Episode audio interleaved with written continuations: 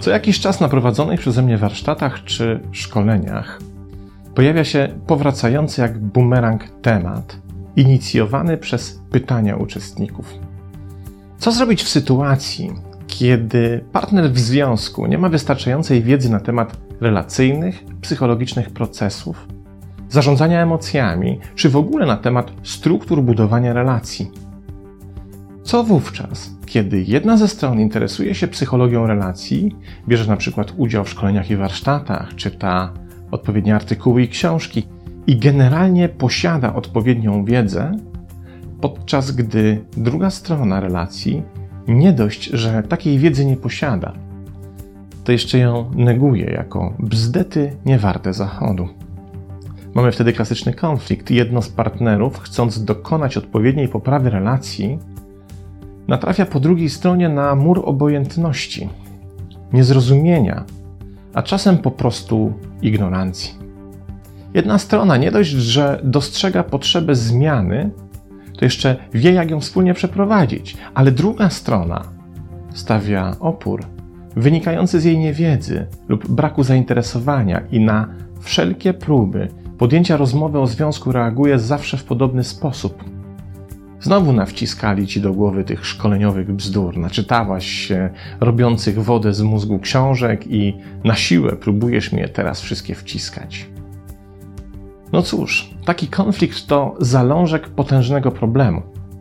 Im większy rozwój osobisty, intelektualny i zdobywanie wiedzy nastąpi po jednej ze stron takiej relacji, tym większy opór i ignorancja będzie królowała po drugiej stronie.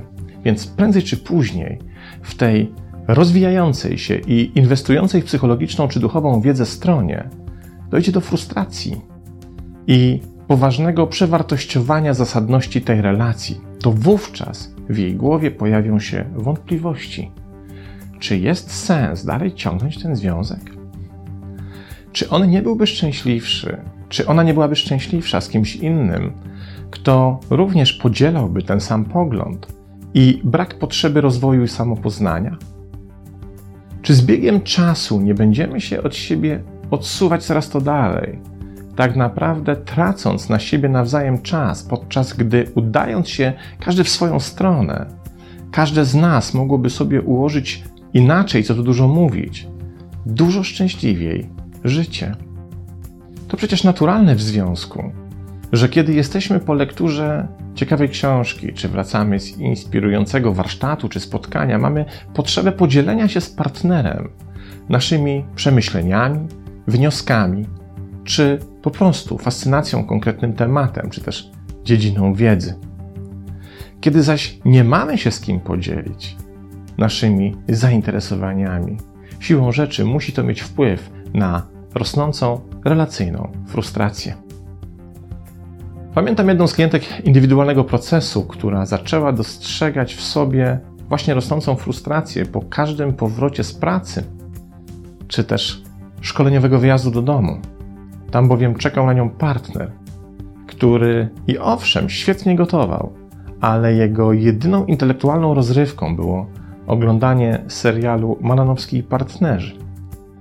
Oczywiście niczego nie mam zamiaru ujmować temu serialowi, ale przyznacie, że od czasu do czasu jakaś książka w rękach partnera też by się przydała. I dokładnie takie samo zdanie miała klientka, z którą wtedy pracowałem.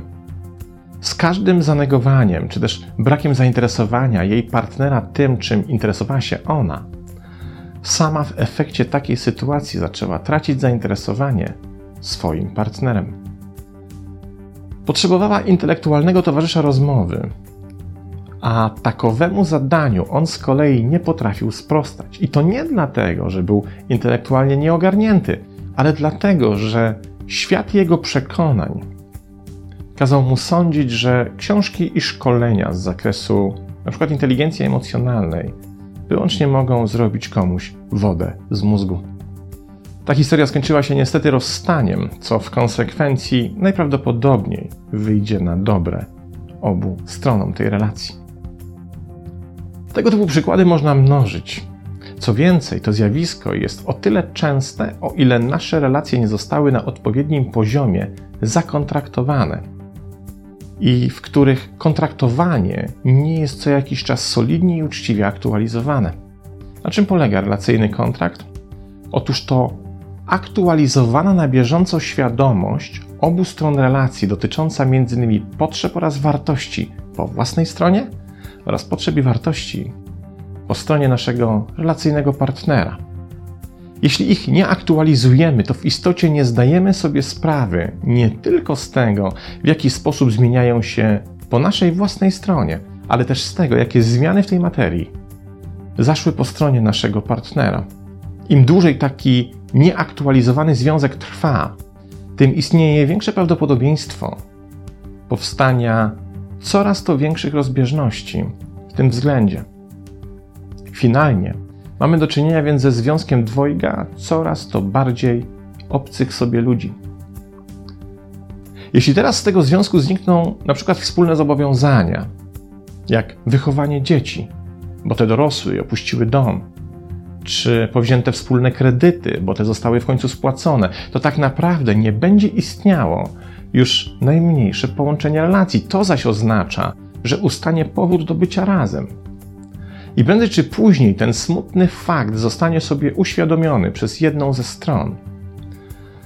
Zazwyczaj tę, która jest bardziej świadoma jakości relacji, systemów emocjonalnych, które w niej uczestniczą, czy w ogóle procesów psychologicznych zachodzących w naszych głowach. Wówczas przychodzi czas na podjęcie trudnej decyzji o zakończeniu relacji. I tutaj skrywa się być może część odpowiedzi na pytanie, dlaczego w ostatnim czasie najwięcej rozwodów przybywa wśród małżeństw o 20-letnim stażu. Zaś powyższe zjawisko można by ująć w prosty przekaz. Ludzie coraz częściej orientują się, że ich relacje nie spełniają określonych oczekiwań i na skutek tej świadomości coraz częściej podejmują decyzje o ich zakończeniu. Wróćmy jednak do sytuacji z początków relacji. Mamy więc przykład zainteresowanej własnym rozwojem i psychologiczną wiedzą partnerki i negującego zasadność jej zainteresowań partnera. Póki co zaś jeszcze nie pojawiła się koncepcja zakończenia relacji. W jej miejsce trwają poszukiwania sposobu rozwiązania tego problemu. I tutaj nasuwają się dwa wyjścia. Pierwsze to standardowe wyjście pod oklepaną nazwą ja go zmienię, ja ją zmienię, czyli takie, które zakłada możliwość procesu edukacyjnego.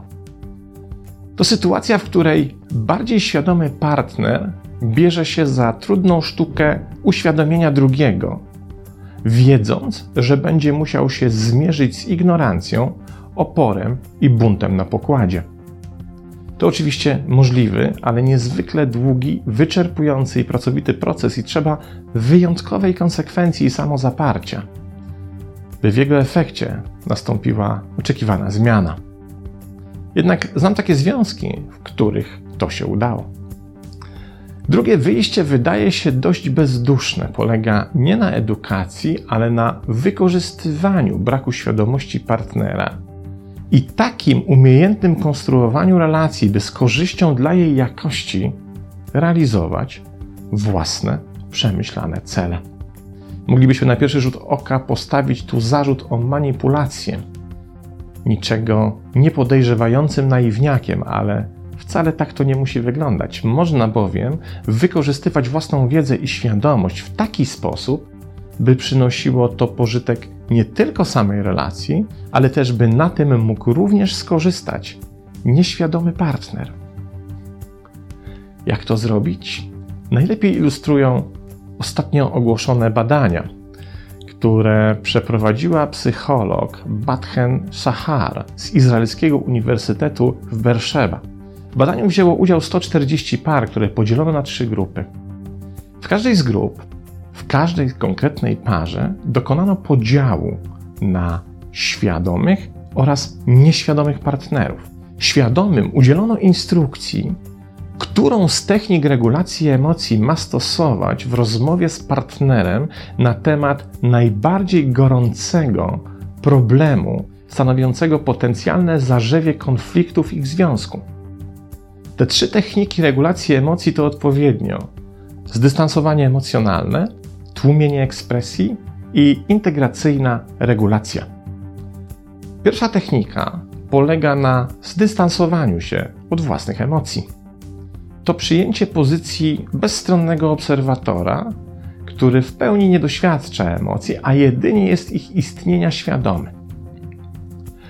Druga technika polega na ukrywaniu swych prawdziwych uczuć przed partnerem. To rodzaj przeżywania ich wyłącznie we własnym wnętrzu, bez najmniejszej ekspozycji zewnętrznej. W trzeciej technice korzystamy z uważności. Jesteśmy świadomi emocji, w pełni akceptujemy to, czego doświadczamy, przyjmujemy emocje takimi, jakimi są, niezależnie od tego, czy uznajemy je za przyjemne, czy też nie. Jesteśmy świadomi, że bez naszego zaangażowania, równie szybko jak się pojawiły w naszym systemie, również go opuszczą. Co więcej, w tym podejściu uznajemy, że emocje dostarczają nam bezcennych informacji.